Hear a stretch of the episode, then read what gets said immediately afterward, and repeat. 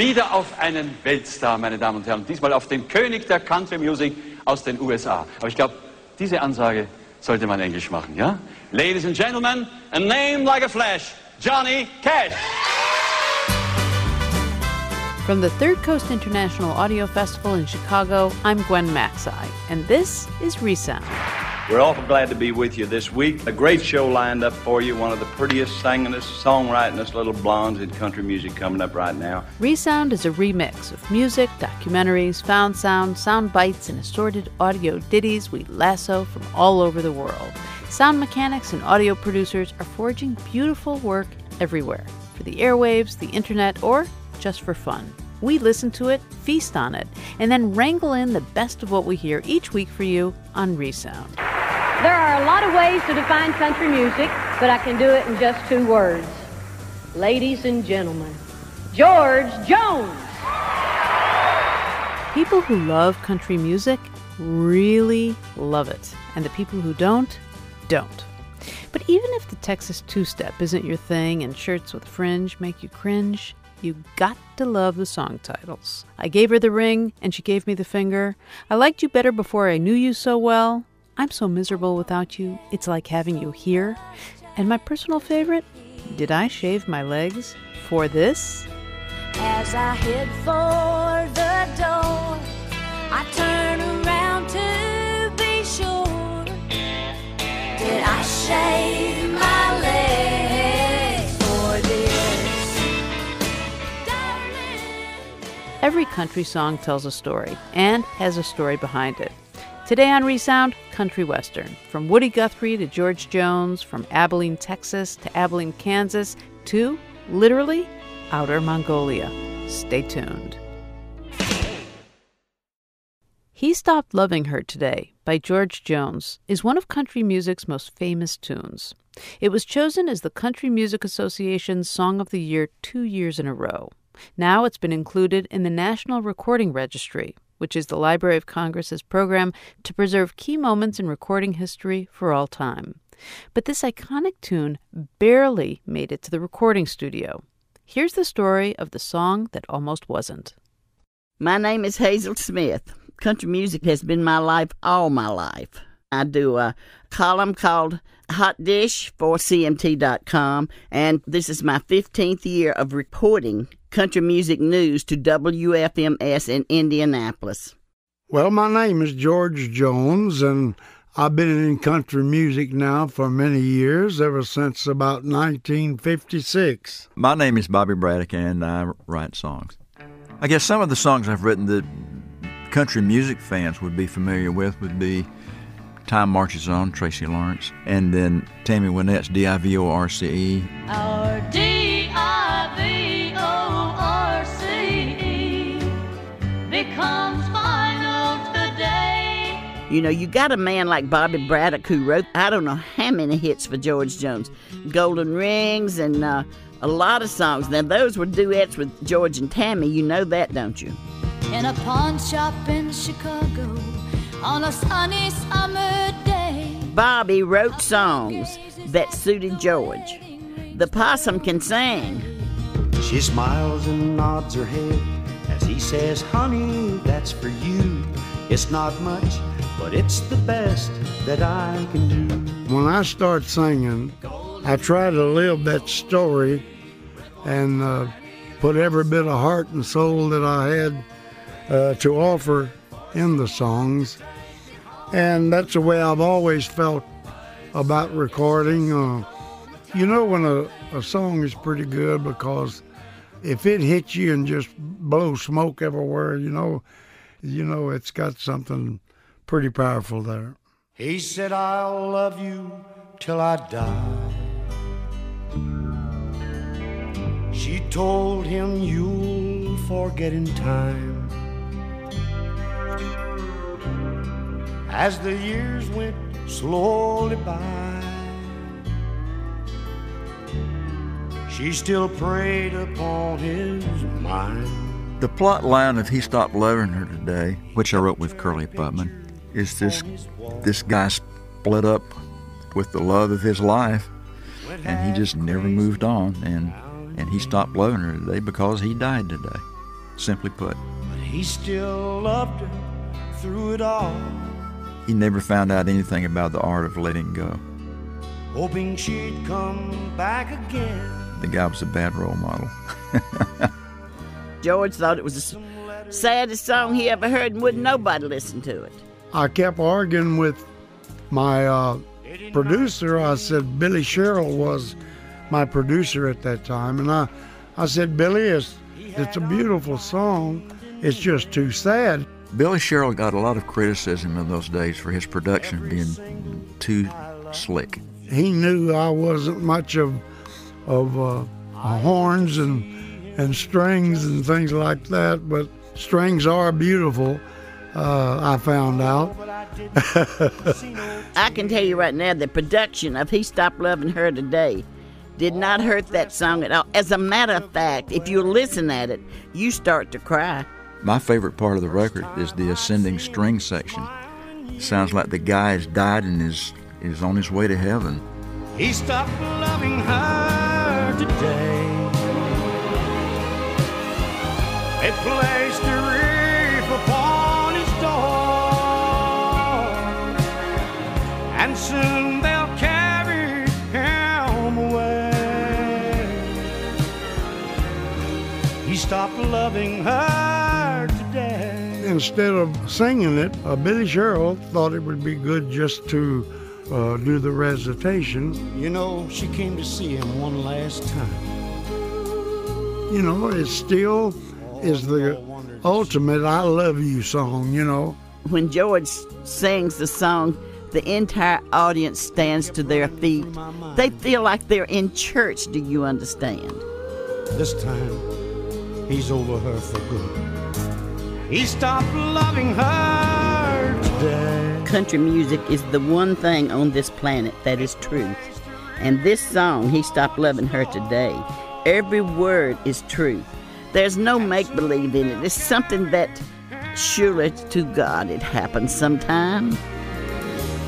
He stopped loving her today.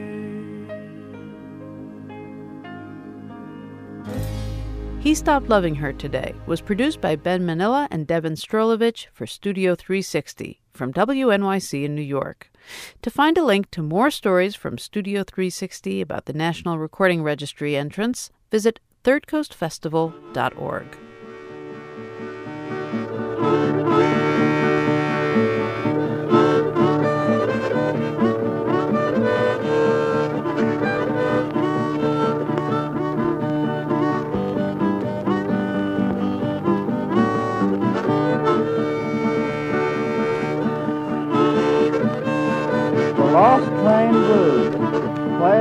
on a harmonica and a guitar by Woody Guthrie from Okemah, Oklahoma. Country Western music is essentially a mishmash. It grew out of a confluence of immigrants, instruments, and musical traditions that all came together in the South. In the 1920s, the Irish fiddle, the German dulcimer, the Italian mandolin, the Spanish guitar, and the West African banjo all contributed their voices to what we now call country. Around the same time, Woody Guthrie was growing up in Okemah, Oklahoma. He was born into a musical family that suffered a series of tragedies that sent Guthrie on the road. The rest, as they say, is history. In March of 1940, a young Woody Guthrie sat with folklorist Alan Lomax at the U.S. Department of the Interior studios for a series of interviews for the Library of Congress archives. They offer a rare glimpse of Guthrie's early musical style and a frank account of his harrowing past. Woody, how long was it ago that you were born in Okemah? 28 years. You pretty near guessed it. I was born there in July the 14th, 1912. How did you people live out there in Oklahoma? Did you live pretty well? I don't know, Alan. Uh, to start with, I wasn't in the class that John Steinbeck called the Okies because my dad, uh, to start with, was worth about thirty-five or forty thousand dollars, and he had everything hunky-dory. Then he started having a little bad luck. In fact, our whole family had a little bit of it. I don't know whether it's worth talking about or not. I never do talk it much. My uh, 14-year-old sister either set herself afire or caught a fire accidentally. There's two different stories got out about it. Anyway, she was having a little difficulty with her school work and she had to stay home and do some work and she caught a fire while she was doing some ironing that afternoon on the old kerosene stove. It was highly unsafe and highly uncertain in them days and this one blowed up, caught her a fire and she run around the house about twice before anybody could catch her. Next day she died. and my mother, that was a little bit too much for her uh, nerves or something. I don't know exactly how it was, but anyway, my mother died in the insane asylum at Norman, Oklahoma.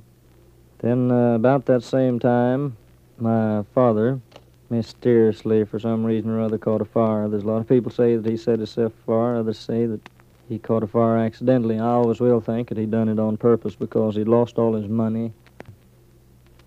All my brothers and sisters all these things happened and they found themselves scattered. All us kids had to scatter out and be adopted by different families. I lived with a family of people. There was 11 of us.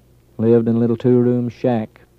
We had two or three beds, you know, and so we'd sleep, some of us at the head and some of us at the foot, and had everybody's feet and everybody's faces. You know how that is. And uh, then after that, I don't know. I kind of took to the road. I hit the road one day, the first day that I ever hit the highway, to be what's called a rambling man or a hobo or a tramp was in 1927. How old were you then?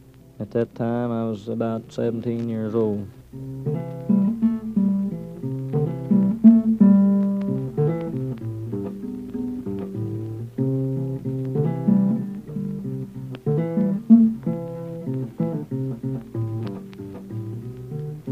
So I went to Galveston, Texas, hoed figs and all them orchards down in that country and helped drilled water wells and irrigated strawberries and helped a carpenter down there to tear down a whole bunch of houses. And I was, that time I was about 18. Oh, well, Woody, did you begin to sing about this time, or uh, how did that happen? Well, then I went back up into the panhandle of Texas, the big wheat belt, up around Amarillo, Texas, north of Amarillo, Texas, and uh, when I got out into that country, the, I got a job about the third day I was there. I got a job with a feller that was, uh, he owned a root beer stand, supposedly.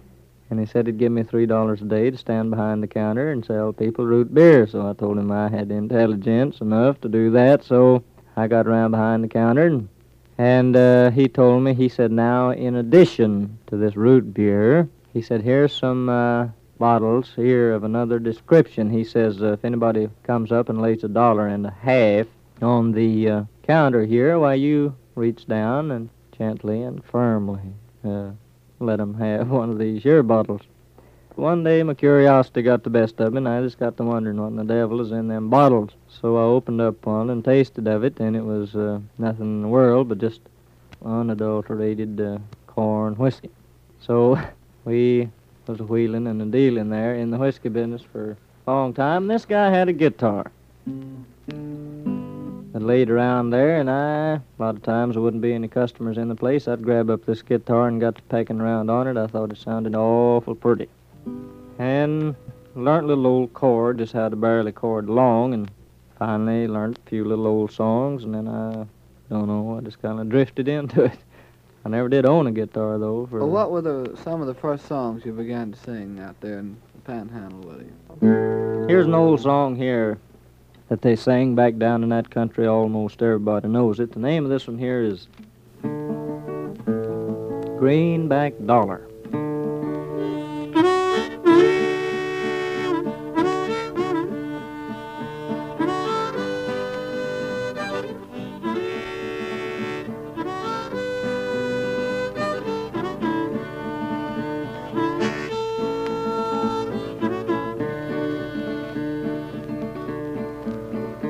I don't want your greenback dollar. I don't want your silver change. All I want is your love, darling. Won't you take me back again?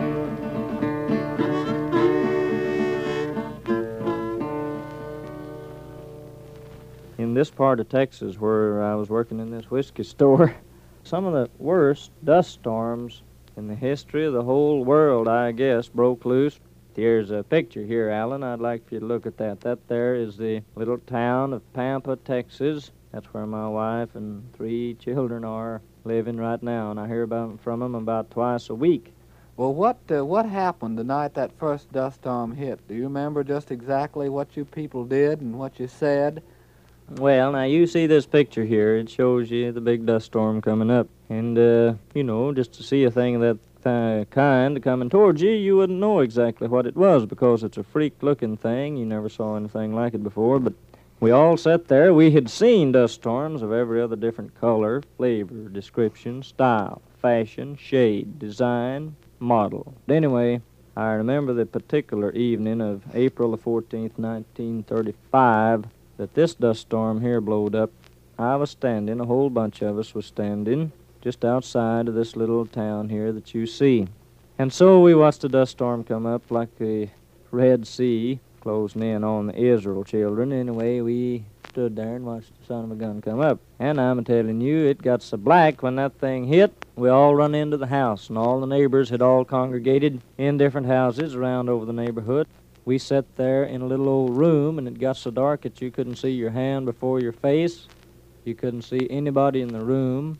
You could turn on an electric light bulb, a good, strong electric light bulb in a little room, and that electric light bulb hanging in the room looked just about like a cigarette a burning. And that was all the light that you could get out of it.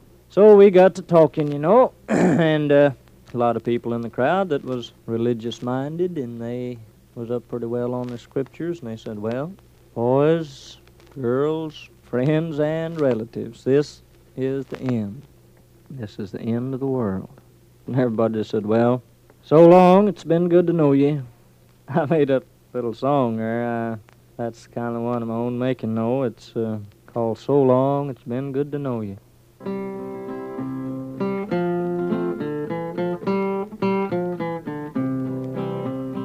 So long, it's been good to know you. So long, been good to know you.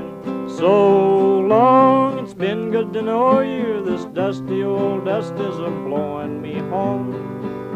I've got to be rolling along.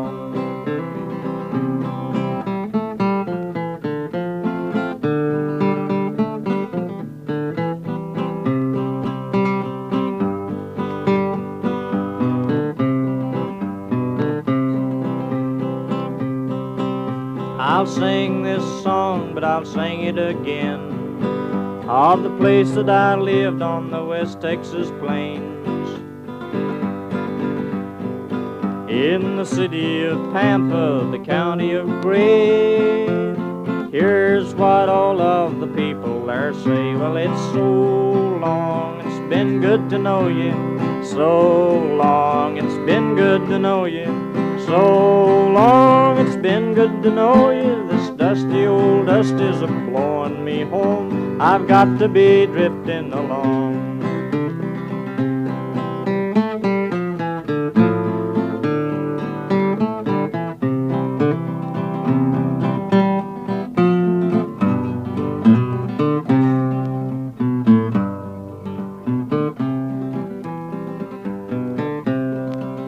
The church houses were jammed and packed.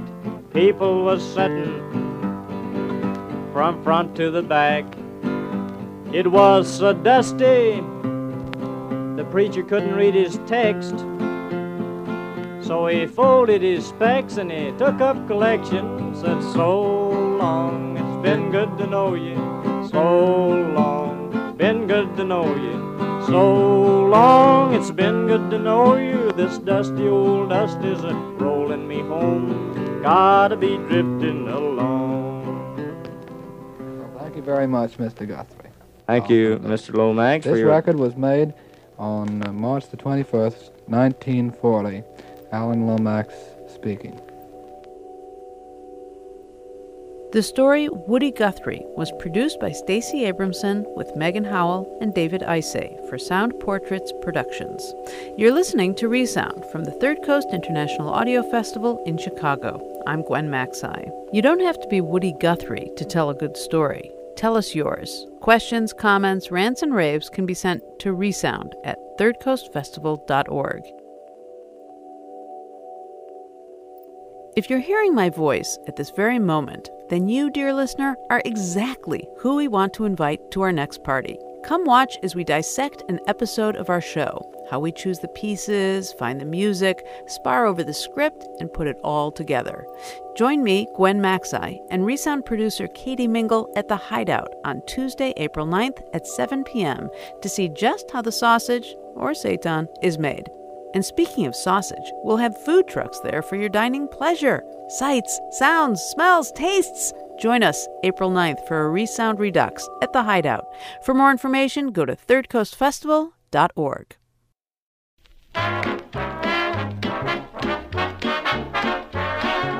You want to talk about Texas? Yep. And I want to talk about love.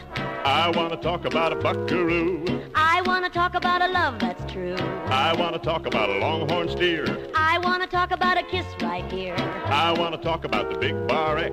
And I keep saying I love you, Tex. You want to talk about what you want to talk about, and I want to talk about what I want to talk about. You want to talk about Texas. Yep. And I want to talk about love. Now, you know that in country western music, there are an awful lot of songs about love, and about heartbreak, and of course, revenge. But there are also a surprising number of songs about Abilene. And I don't mean Kansas. Our next story is from producer Sherre DeLys, our friend who lives in Australia. But it turns out she has roots in guess where?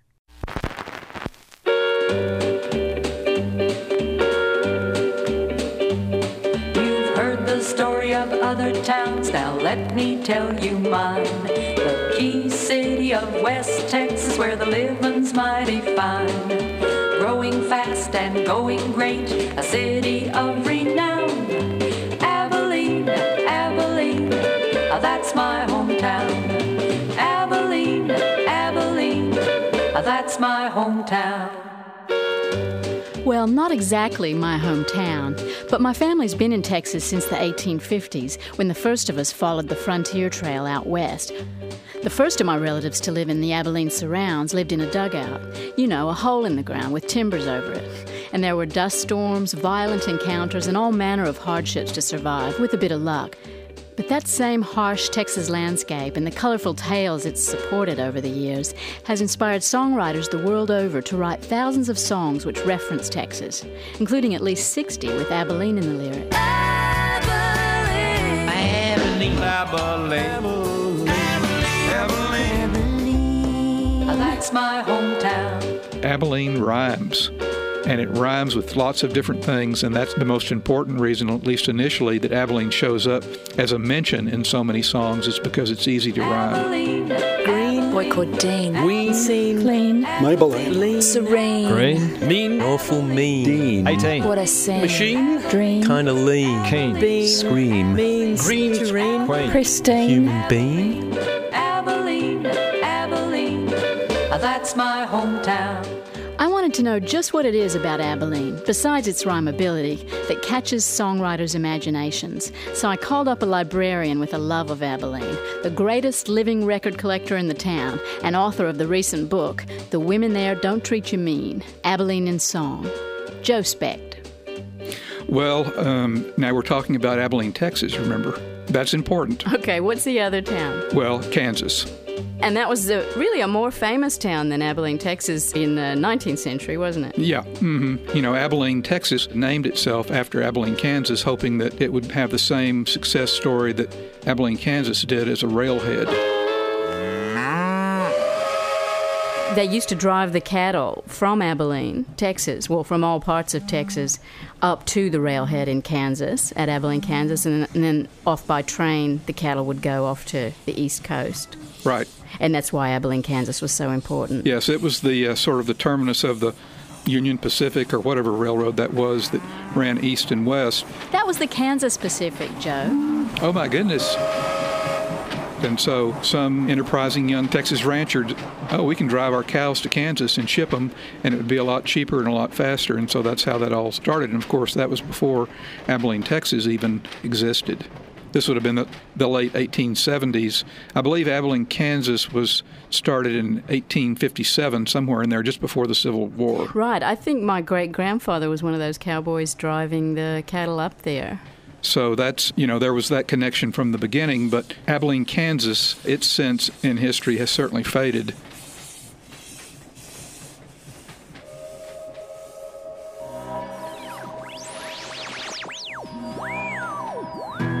With KXOX here in Abilene, coming to you live from the Ponderosa Ballroom. I'm standing right in front of the shiny chrome and glitter Abilene and Songs jukebox, and right up till the top of the hour, we'll be playing tunes by songwriters who share our love of Abilene, despite the fact that most of them have never been here before. Abilene is currently hosting the Texas Travel Counselors Conference, so we're taking the opportunity to toot our own horn and show the good counselors the universal appeal of the key city of West Texas. Let's kick off by putting a nickel in the jukebox for Abilene, performed by Slim Chance and the Survivors. Slim, aka Lane Frizzell, is one of our own sons who keeps busy with the oil exploration business, and you know there's a lot of oil here. In 81, the city set up a demo rig on the county fairgrounds just to illustrate how to make a hole, and by accident, it struck lucky. I think you'll agree Lane done the same with his version of the classic, Abilene.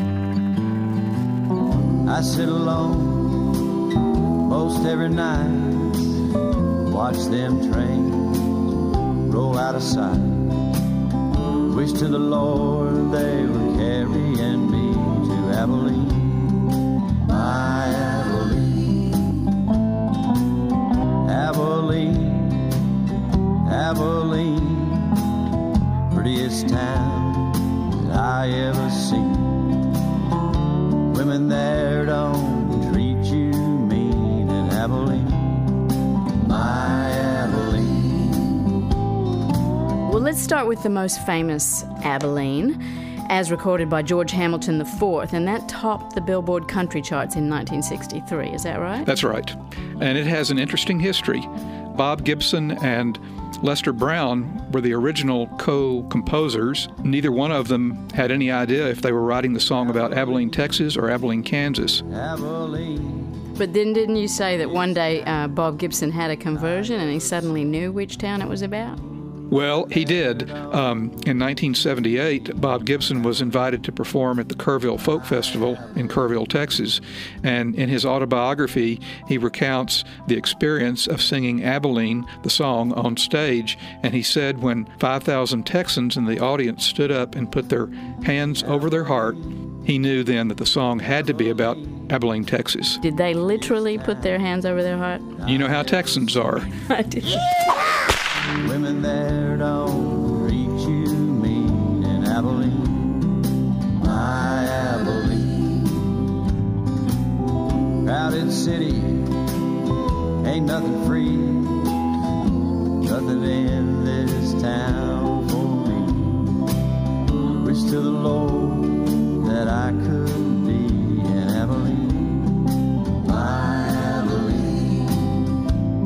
to go back further still, you point out that Lester Brown recalled that the song was born when he and Gibson were strolling around Washington Square Park in New York City, and they ran into a fellow musician who was plunking on a banjo and mumbling something about Abilene, Abilene, prettiest girl I've ever seen. The famous couplet, Abilene, Abilene, prettiest town I've ever seen, women there don't treat you mean in Abilene. That couplet was really uh, floating around in public domain for a number of years. So uh, it shows up in other songs other than just the Abilene that we're most familiar with. And again, that could have some connection to Abilene, Kansas, because you know, if you've driven cows for uh, two months from Texas all the way to Kansas and you've been eating dust and the whole bit, you're ready to relax when you get there. And so, if you have a town where the women don't treat you mean, in other words, perhaps the women of the night, well, then that could have some Kansas connection, I think, to the to the little couplet. Now, Well, that makes a lot of sense because we know Abilene, Kansas was a pretty wild place where the cowboys really, yeah, they. Three or four months on a cattle drive was a long time for a bunch of young cowboys. So when they got to the end of the trail and got their pay, they were ready for a long bath, a good meal, and a whole lot of fun. Charlie Daniels with Saturday Night in Abilene. Remember, the one in Kansas. That's important.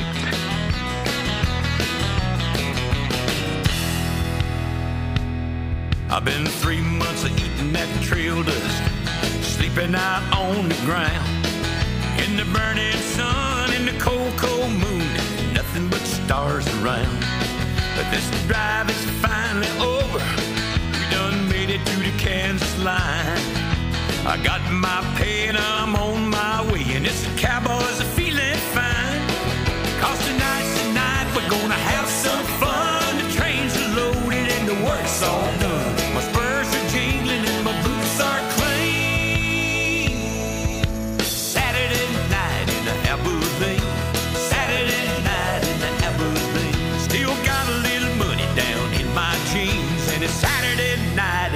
In the Abilene.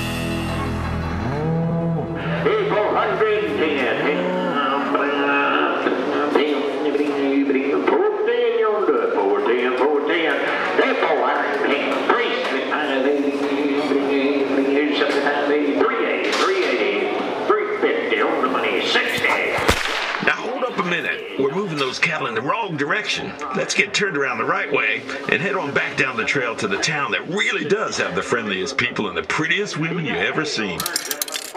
Next up on the Wurlitzer, the honky tonk country of Mr. Ernest Tubb. In the 50s, Tubb was one of the most beloved artists in Nashville.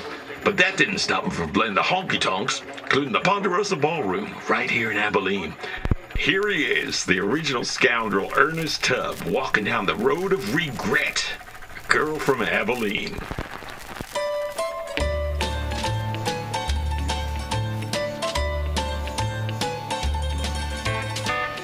Ernest Tubb was one of my granddad Archie Jeffries' uh, heroes. What about his song "Girl from Abilene"?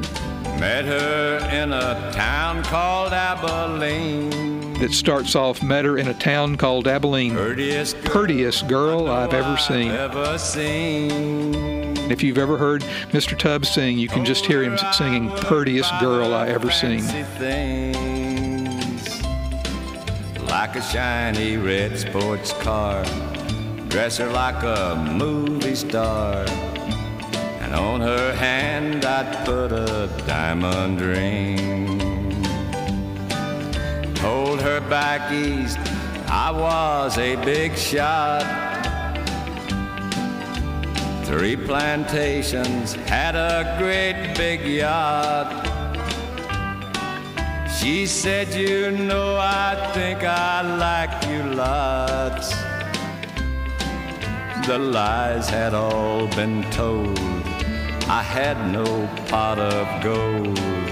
And so I tipped my hat and walked away. Walking down the road of regret. Thinking of the girl that I had met.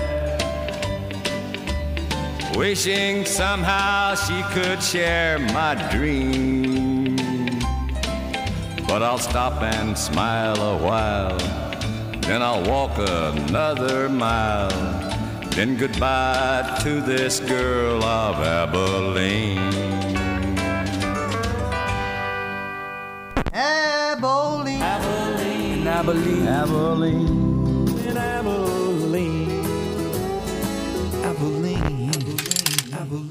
We're going to put another nickel in the jukebox here for Susie Green from Abilene by Glenn Glenn, previously Glenn Trout, the Missouri Mountain Boy.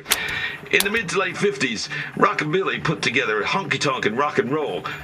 Rockabilly singer had to have a little bit of country and a little bit of boogie and the blues, and that slapping bass sound. You get that, and you got Rockabilly. Susie Green from where?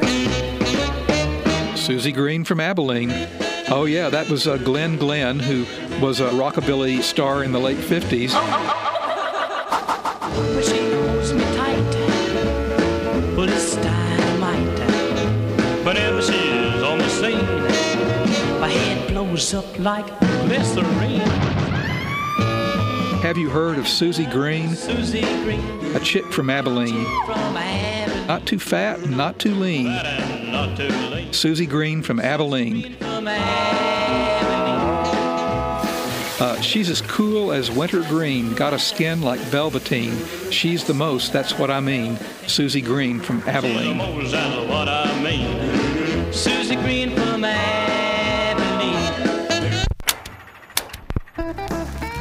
Next up is Abilene's own Happy Fat, performing Lightning's own Way Out in Abilene. He's going to help us sort this Abilene thing out, one fence post at a time. Michael Happy Fat Gilbert, he's a carefree axe slinger who's playing as a bluesy, loping mix of Jimmy Reed and Stevie Ray Vaughan. You know I'm going out in West Texas. I'm gonna fall down behind that rising sun. Oh, you know I'm going out West Texas. Oh, happy gonna fall down behind that rising sun. You know that the good Lord and the people. Oh Lord, what wrong have poor Happy done? Yes, I'm going out in West Texas here. You know, poor Happy's always gotta stop by Abilene. Another person who just never could stop waxing lyrical about the women of Abilene uh, was Lightning Hopkins. Gotta stop by Abilene. Oh, Lightning, yes, he's probably my favorite Texas blues performer of all times. Because he was from what folks there call the piney woods of East Texas, Leon County. Right, that's where he grew up. He wrote uh, and recorded three songs with Abilene as a major motif, and the song that he recorded in 1948, just called Abilene, says, If you ever go out in West Texas, boy, I want you to stop by Abilene. I want you to stop by Abilene. Yes, you know it's some women there, man. They got a house all painted green. Uh, he also recorded another song called Sitting Down Thinking in 1954, and again, Abilene is still on his mind. If you ever go out in West Texas, will you please stop by Abilene? Yeah, you know there's some of the sweetest women out there that a man mostly ever seen. Well, it's a big reputation that the women wear on their shoulders there in Abilene.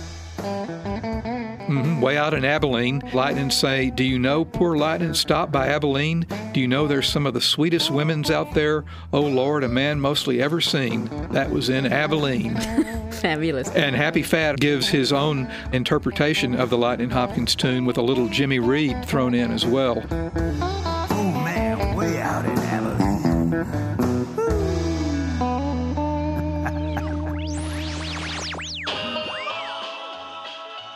That was an excerpt from Abilene Jukebox, a one hour documentary featuring Lucky Oceans as the Abilene DJ. It was produced by Sherre DeLys and Russell Stapleton for the Australian Broadcasting Corporation.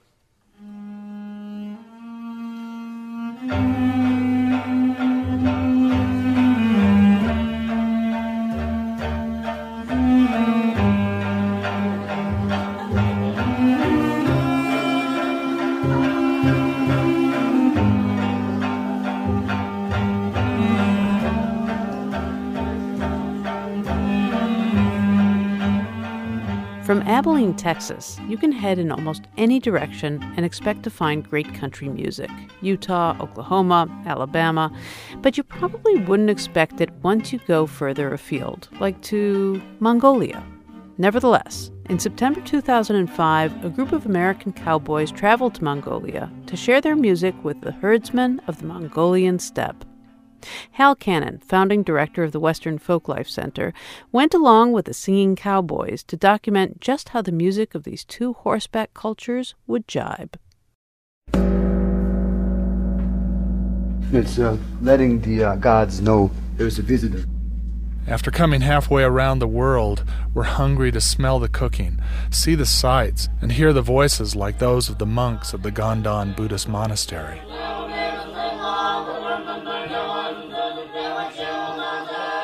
It's been a long flight, we're disoriented, and the chants spin us like a prayer wheel.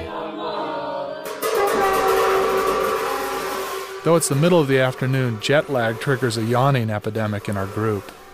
As we leave the monastery, Biomba, our guide and translator, hands us seed to feed the pigeons, an exercise for good karma.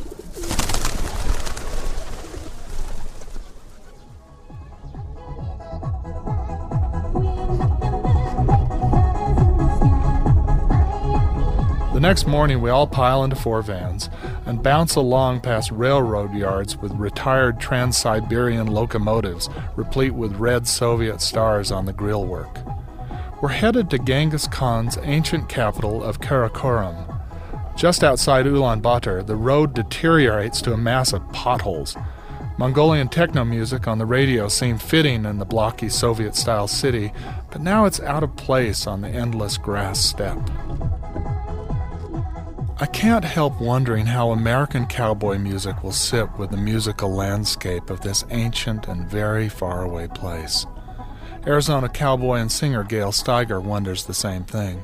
I worry about how our music is going to fit in. I mean, the kind of stuff that I do, I'm not. I don't consider myself to be a good musician. I can, you know, it's kind of a purveyor of ideas, and if the language doesn't translate, you kind of think, well, what else do I have? We're getting into the rhythm of the road, which has become a braid of dirt tracks. Each driver aims for the smoothest path as they race one another across the plain. After nine hours, we see what looks like mushrooms dotting the landscape. It's our first camp. Typical nomadic homes. The Mongolians call them gers, the Russians, yurts. After dinner, we're treated to a performance by a musical quartet dressed in embroidered silk robes of blue, gold, and red, with a ubiquitous Mongolian beanie with a pointy beacon on top.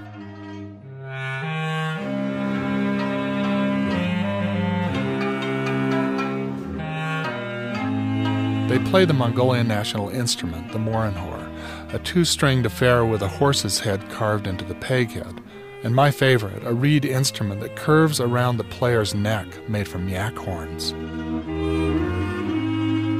We learn it's a song about missing a mother who's far away herding and milking her animals. And as the musicians play, their eyes hint at the melancholy of this lament.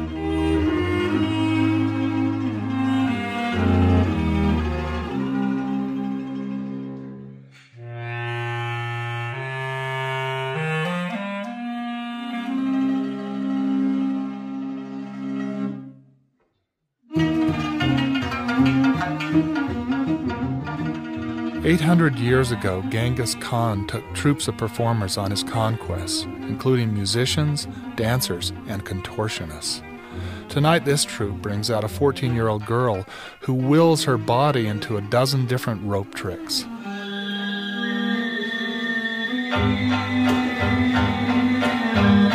And then the group breaks into a version of John Denver's Take Me Home Country Roads, complete with throat singing. By the end of the show, we are all speechless.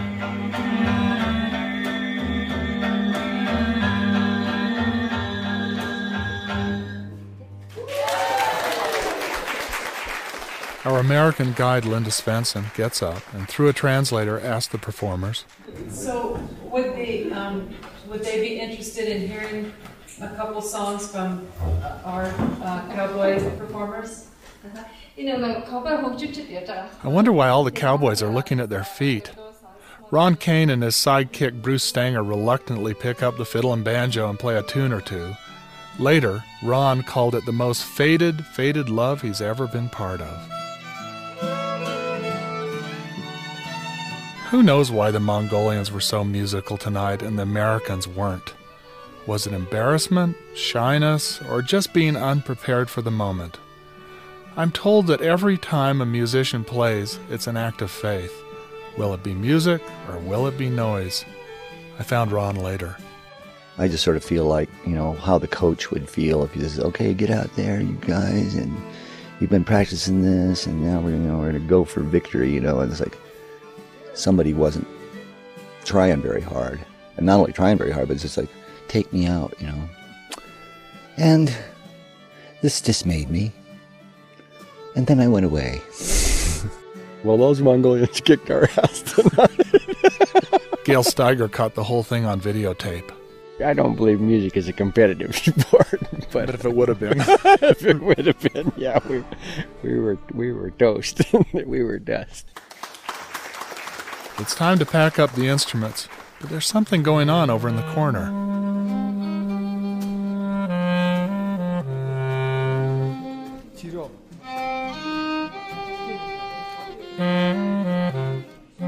Montana mm-hmm. rancher and musician Stephanie Davis is learning that beautiful tune from the horn player.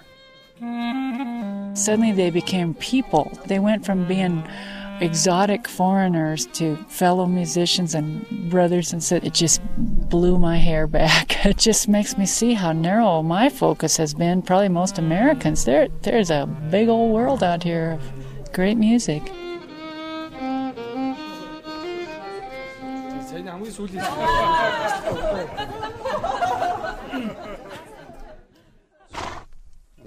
Generally, these guys are trained to be mild.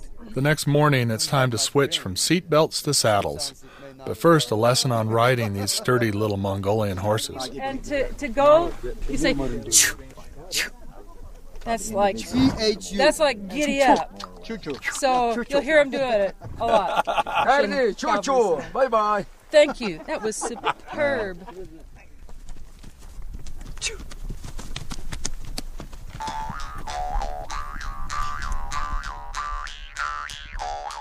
Five days on horseback, riding and camping looms before us.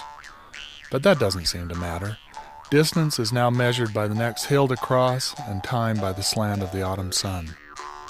This is a dream come true. It's like, doesn't get any better than this. I saw cattle. I saw yaks. I saw camels for the first time. Goats, sheep. And the no fences is amazing. Kind of a cowboy fantasy.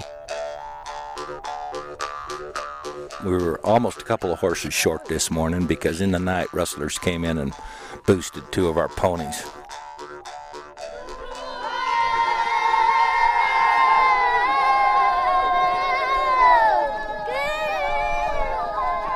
It's called Ginga, and uh, it's performed by the um, riders, all kids from age 6 to 11. And so while they're warming up the horses, they do this encouraging or inspiring song for the horses. We're looking at heaven, is what my idea of heaven anyway. We're looking at these beautiful hills of many colors and herd after herd of horses.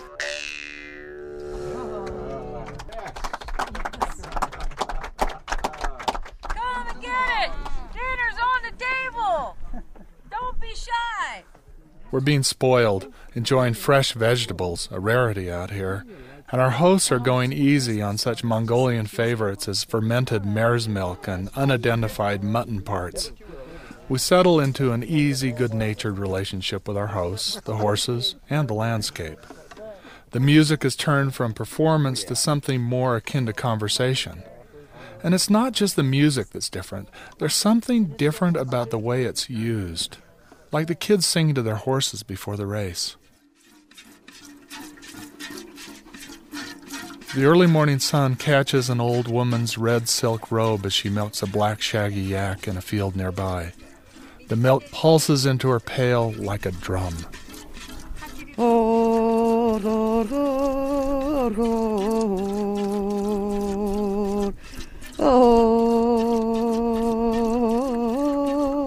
This is a song when the mother yak needs to um, feed the baby one and just to give them more love and yeah, it's like a, a lullaby song for the animals.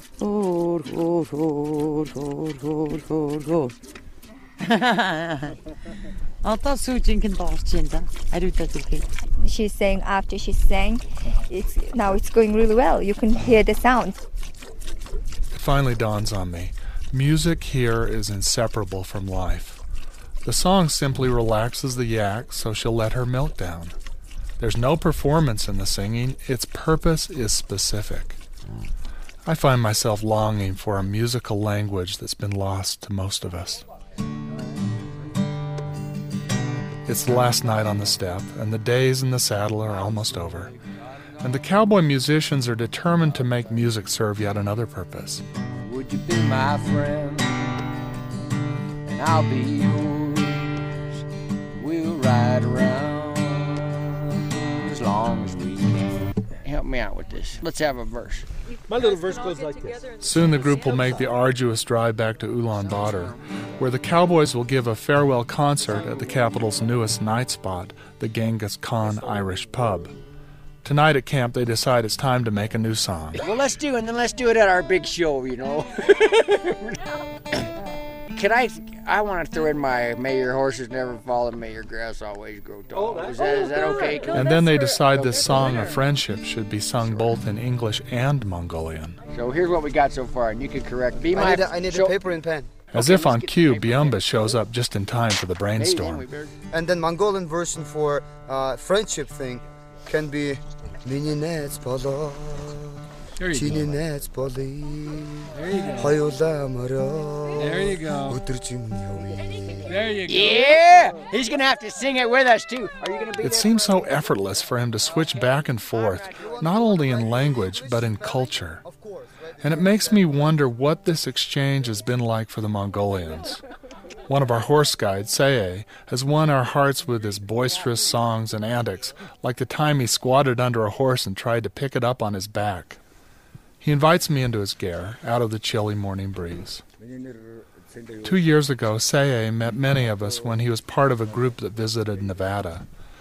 I ask him about this reunion, this time on his native soil. He answers with a smile.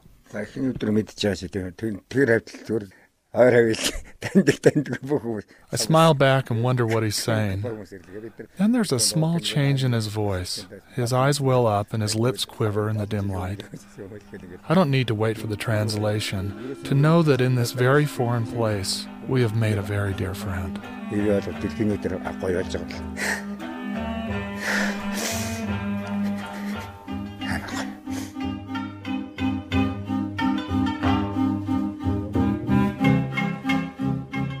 Sagebrush to Steppe was produced by Hal Cannon and Taki Telonidis of the Western Folklife Center in Utah. Whether you live in Outer Mongolia or here in Chicago, you can follow what we're doing on Facebook. Look for Third Coast International Audio Festival and become a fan.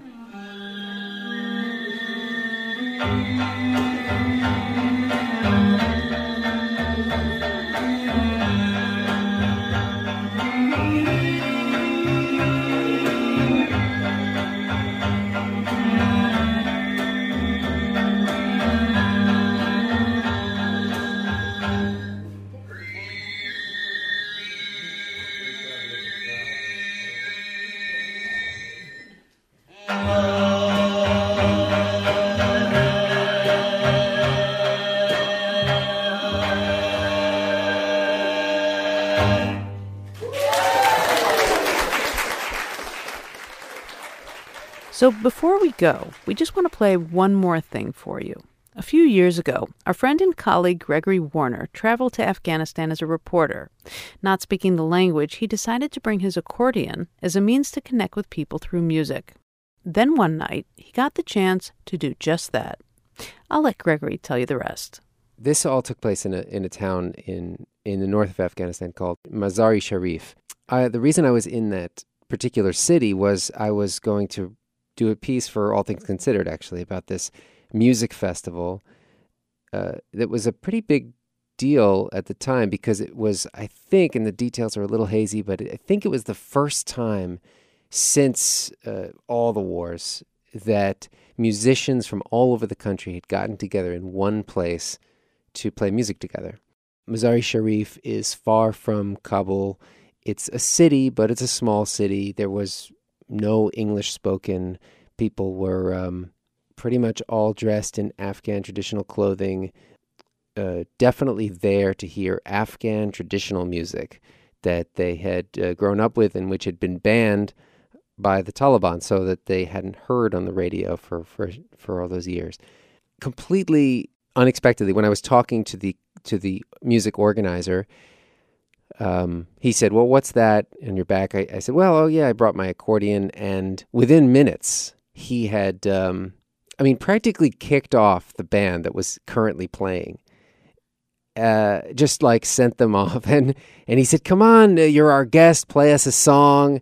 And um, everybody was like turning their heads to look at me because I had been sort of, you know, not undercover, but um, I had been sort of the reporter, you know, in the background um, kind of thing.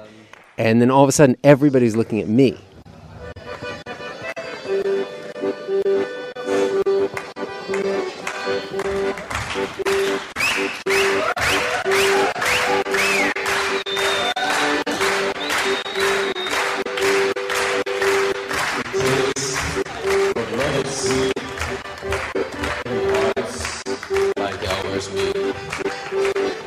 I fell for you like a child.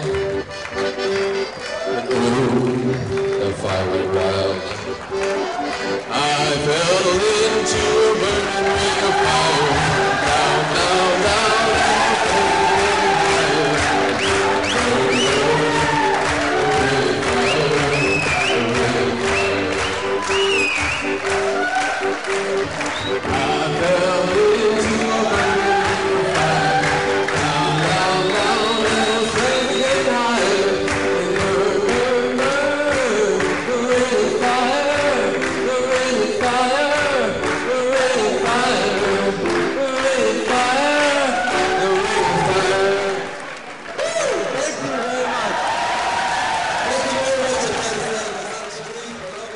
favorite kind of part of the whole thing was was at the end.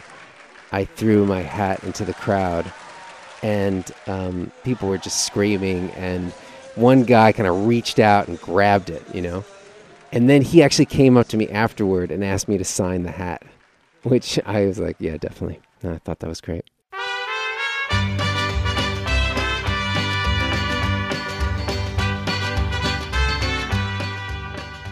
That was Gregory Warner singing Johnny Cash. Gregory is now NPR's East Africa correspondent. Love is a burning thing, and it makes a fiery ring. Bound by wild desire, I fell into a ring of fire. Resound is a production of the Third Coast International Audio Festival in Chicago. I'm Gwen Macsai. The program is produced by Katie Mingle and curated by Johanna Zorn and Julie Shapiro of the Third Coast Festival. You can hear today's program at thirdcoastfestival.org, where you can also hear hundreds of outstanding documentaries from around the world and subscribe to our podcast. Support for Resound comes from Emma, a web based email marketing and communications service helping businesses and nonprofits manage their email campaigns and online surveys in style. More at myemma.com. Support also comes from Frank Lloyd Wright's Unity Temple Restoration Foundation, presenting Roman Mars of 99% Invisible Thursday, April 18th at Unity Temple in Oak Park. For details, visit utrf.org. The Third Coast International Audio Festival is a nonprofit arts organization made possible with lead funding from the Richard H. Driehaus Foundation and the John D. and Catherine T. MacArthur Foundation. Additional support is provided by the Agudino Foundation and the Menaki Foundation. The Third Coast International Audio Festival is supported in part by a grant from the Illinois Arts Council, a state agency. Special thanks to our many individual contributors from Chicago and around the world. The Third Coast Festival was founded in 2000 by WBEZ Chicago. If you want to contact us, we would love to hear from you. Email us at resound at thirdcoastfestival.org. You can also connect with us through Facebook and Twitter. Resound returns next week with more radio that you can't hear anywhere else unless you live everywhere else. It burns, burns, burns, the ring of fire and it burns, burns, burns. The ring of fire.